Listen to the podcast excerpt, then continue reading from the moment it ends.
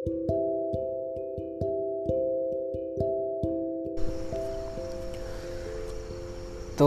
Hello दोस्तों, आज का हमारा जो टॉपिक है, वो बुक से रिलेटेड नहीं है। वो किसी भी चीज़ से रिलेटेड नहीं है। वो एक ऐसा टॉपिक है जो बहुत ही इंपॉर्टेंट है, जिस टॉपिक के ऊपर हम बात करना। वो टॉपिक का नाम है religion why do we follow religion and why should we follow it हमें रिलीजन को क्यों फॉलो करना चाहिए? रिलीजन को फॉलो करने का कोई मतलब है आज के टाइम में भी। तो चलिए हम इसी चीज़ को आज ढूँढने की कोशिश करेंगे कि हमें रिलीजन को फॉलो करना चाहिए या नहीं करना चाहिए। तो तो मैं आपको एक चीज़ बताना चाहूँगा कि यार देखो, रिलीजन को हम फॉलो क्यों करते हैं? आप कभी इस बारे में सोचना कि आप रिलीजन को क्यों फॉलो करते हो? आप तो यार इंसान हो। आप हिंदू हो क्या? आप मुस्लिम हो क्या? आप सिख हो क्या? या आप पंजाबी हो? आप जो भी वॉट एवर जितने भी टाइप के रिलीजन हैं बहुत सारे रिलीजन हैं पूरे ऑल ओवर वर्ल्ड में। आ, अगर आप गूगल सर्च वगैरह करके देखोगे तो आपको रिलीजन के बारे में कुछ पता चल जाएगा कि ऑल ओवर हमारे वर्ल्ड में कितने टाइप के रिलीजन्स हैं। According to me may be शायद 400 टू 500 के अराउंड मेरे ख्याल से रिलीजन है पूरे ऑल ओवर वर्ल्ड में। तो मेरे को तो ये लगता है कि यार लोग मतलब क्यों फॉलो करते हैं वो चीज़ को? क्योंकि देखो, एक मुस्लिम है, वो मुस्लिम वाली चीज़ को फॉलो कर रहा है, ठीक है? एक हिंदू है, एक हिंदू वाली चीज़ को फॉलो कर रहा है, जो भी मतलब उसके रिलीजन में चीज़ें होती है, ठीक है? लेकिन यार, कभी आप मुस्लिम की लाइफ में जाके देखना, फिर भी वो जी रहा है, आपकी चीज़ को फॉलो नहीं करके। मतलब जो आपके धर्म में चीज़ें होती हैं, हिंदू के धर्म में जो भी एक चीज़ें होती हैं, जिस भी प्रकार की, वो चीज़ को मुस्लिम फॉलो नहीं करता। और मुस्लिम के धर्म में जो प्रकार की चीज़ें होती हैं, वो प्रकार की चीज़ें हिंदू फॉलो नहीं करता। लेकिन फिर भी दोनों जी रहे हैं, फिर भी अपनी अपनी लाइफ दोनों बिता रहे हैं। देखा होगा ना आपने, या कभी आपने सोचा भी नहीं ऐसा? मुझे नहीं पता कि आप में से ज़्यादा लोग तक लोगों ने ये चीज़ सोची भी होगी कि नहीं कभी लाइफ में बट मैं बचपन से ये सब सोचता था। इसलिए शायद मैं आज किसी भी रिलीजन को फॉलो नहीं करता। I am a human and you are also a human why should you follow? So i think that uh, it's your own life and you have a own choices. Uh, वैसे कई सारी ऐसी चीज़ें होती हैं कई सारे धर्मों में कई सारे रिलीजनों में कि यार आप मरने के बाद भाई मरने के बाद किसने देखा है? लोग मरने की बात की बात करते हैं। लोग आज की बात कोई नहीं करेगा।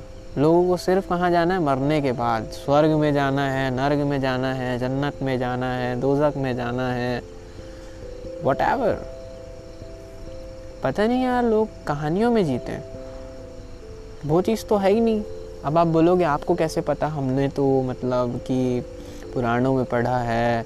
हमने तो कुरान में पढ़ा है। हमने तो भगवत गीता में पढ़ा है कि ये सब चीज़ें हैं।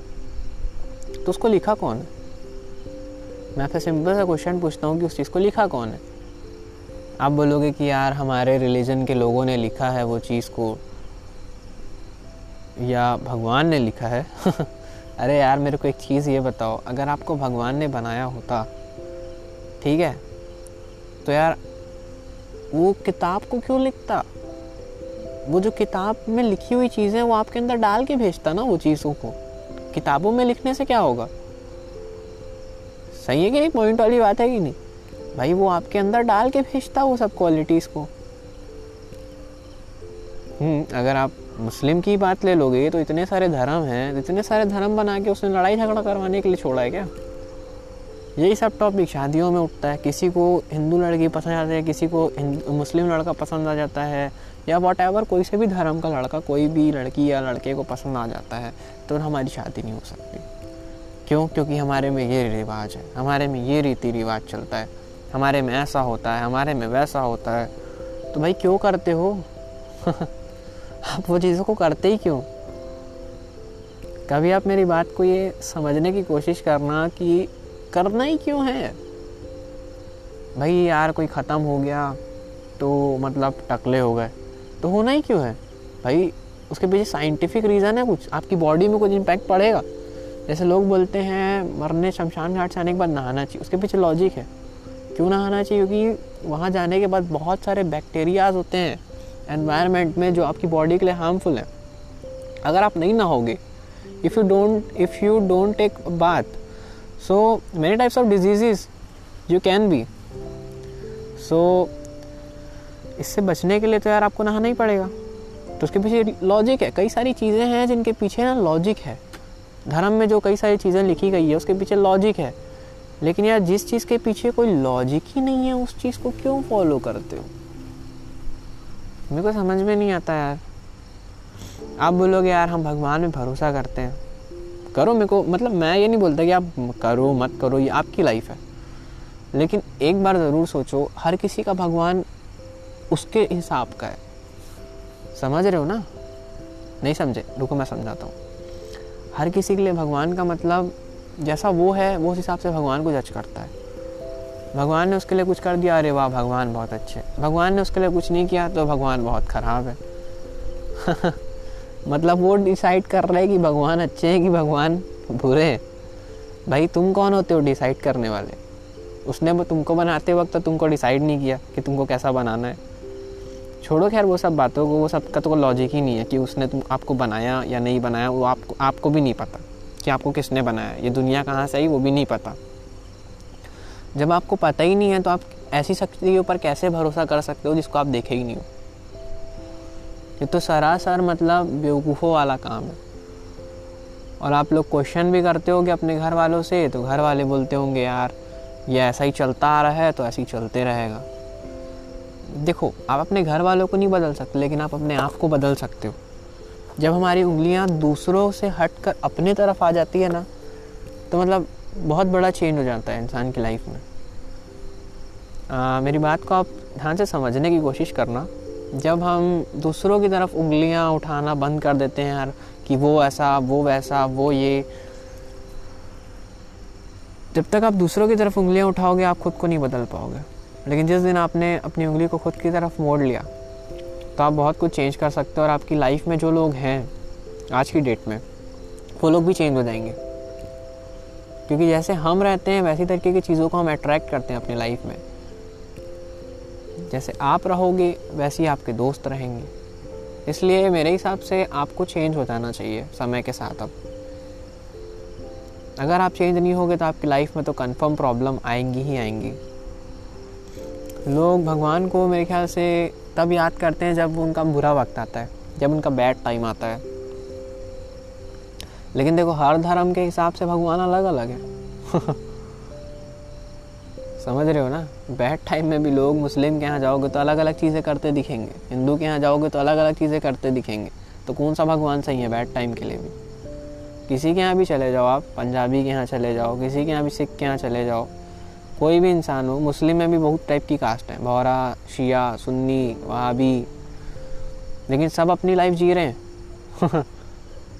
क्योंकि बचपन से ही हमारे दिमाग में डाल दिया जाता है बेटा जो कर रहे हैं ना वो सही है। जो वो कर रहे हैं वो उनके हिसाब से सही है बट क्या एक्चुअल में सही है। आ, मैं तो नहीं जानता ये सब चीज़ें बट मैं आपको एक हिंट देना चाहता हूँ कि आपको मेरे हिसाब से या रियलिटी के हिसाब से आपको देखना चाहिए आसपास में कि जो भी चीज़ें मैं कर रही हूँ, क्या उसका कुछ मतलब है?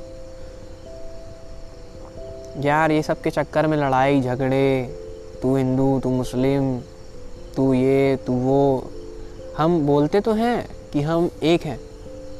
हिंदू, मुस्लिम, सिख, ईसाई आपस में भाई भाई क्या एक्चुअल में भाई भाई हैं? कहाँ है?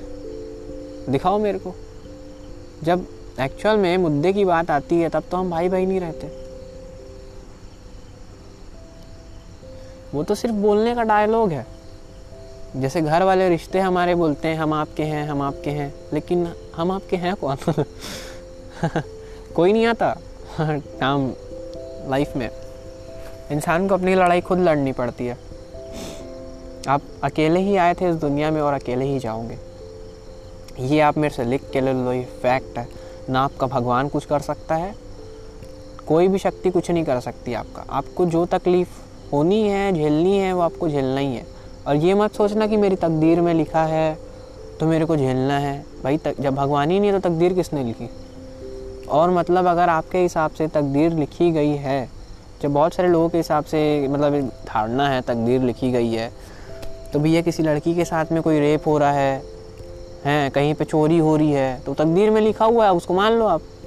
लड़कियों के साथ रेप होना चाहिए, तकदीर में लिखा था, उसकी काहे एक्शन ले रहे हो? अब आप बोलोगे, नहीं नहीं, ये तो नहीं है।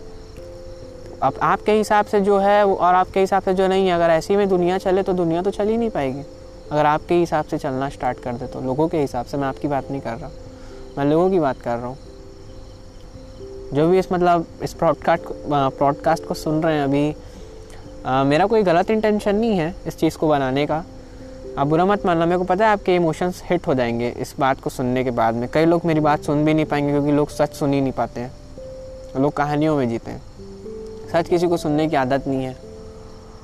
तो मैं यही चाहूँगा कि किस्मत की जो बात करते हैं लोग तो भाई किसी की किस्मत में ऐसा लिखा गया किसी की तो भाई क्यों लिखा गया है? क्वेश्चन करो। क्यों लिखा गया है? भाई, जब भगवान भेदभाव कर रहा है तो फिर इंसान कर रहा है तो क्या गलत है? इंसान को भी करना चाहिए। जब ऊपर वाला कर सकता है आपके साथ भेदभाव तो आपको भी करना चाहिए। आप भी मारो दूसरे को जाके। आप भी अपने बच्चे में भेदभाव करो। भाई बहन में लड़के लड़के में भेदभाव करो कि यार देख, मैं उसको सौ रुपये दूँगी और तेरे को पचास रुपये दूँगी। क्यों? क्योंकि मेरा मन है। तो क्या एक्चुअल में वो सही है? फिर वो चीज़ आपके साथ होगी तो आप बोलोगे, नहीं नहीं, मेरे साथ क्यों हो रही है? तो भाई, आप तो खुद दूसरे के साथ वैसा कर रहे हो तो आपके साथ तो होना ही है। इसके पीछे साइंस काम करती है, हर चीज़ के पीछे साइंस है, ना कि कोई रियलिस्टिक बात है। तो अकॉर्डिंग टू मी अब ये आपकी लाइफ है, आपको सोचना है, आपको डिसीज़न लेना है कि आप ये सब चीज़ों को फॉलो करते हो या नहीं करते हो। मेरे हिसाब से जो चीज़ आँख के सामने दिखे, उसको मानो। आँख क्यों दी गई है? दिखने के लिए। जो चीज़ दिख रही है, उसको फॉलो करो। जो नहीं दिखता, उसको क्यों देखना चाह रहे हो भाई? अदृश्य चीज़ों को हम ज़्यादा देखना पसंद करते हैं। जो सामने में इतनी खूबसूरत चीज़ें हैं पेड़ पौधे हरियाली, नदी, नदियाँ, इसको हम विज़िट नहीं करना चाहते। पौंड इतनी खूबसूरत बादल हैं, उसको देखो। चाँद, तारे, सितारे। उसको एक्चुअल में सोचो कि वो कहाँ से आए हैं? ये सब चीज़ों के बारे में सोचो ना कि भगवान ने बनाया है। भगवान को बना के क्या मिलेगा ये चीज़? है? वो वो करेंगे क्या? सोचने वाला पॉइंट है, उनको क्या मतलब है ये सब चीज़ों से? वो क्या करेंगे ये सब चीज़ों का बना के? उनको क्या फ़ायदा है? और फिर उनको किसने बनाया है? तो थोड़े बड़े हो जाओ। बचपने में मत जियो आप लोग, मेरे हिसाब से। थोड़ी सी मतलब अब आप लोग को सोचना चाहिए सब चीज़ों के बारे में। बुरा मत मानना आप मेरी बातों का। मेरा कोई गलत इंटेंशन नहीं था ये सब चीज़ें बोलने का। अगर आपको बुरा लगा फिर भी तो मैं माफ़ी चाहता हूँ sorry because I am book lover and I read lots of books so बहुत सारी चीज़ें मैंने उसमें से पढ़ी, समझी और रियलिटी में भी बहुत सारी चीज़ों को मैं देखता हूँ। तो उस हिसाब से मैंने आपको बताया। तो प्लीज़ बुरा मत मानिएगा मेरी बात का। और थैंक यू सो मच आपका इस पॉडकास्ट को सुनने के लिए। आ, कल हम हो सकेगा तो कुछ बुक के चैप्टर्स के बारे में बात करेंगे। तो थैंक यू सो मच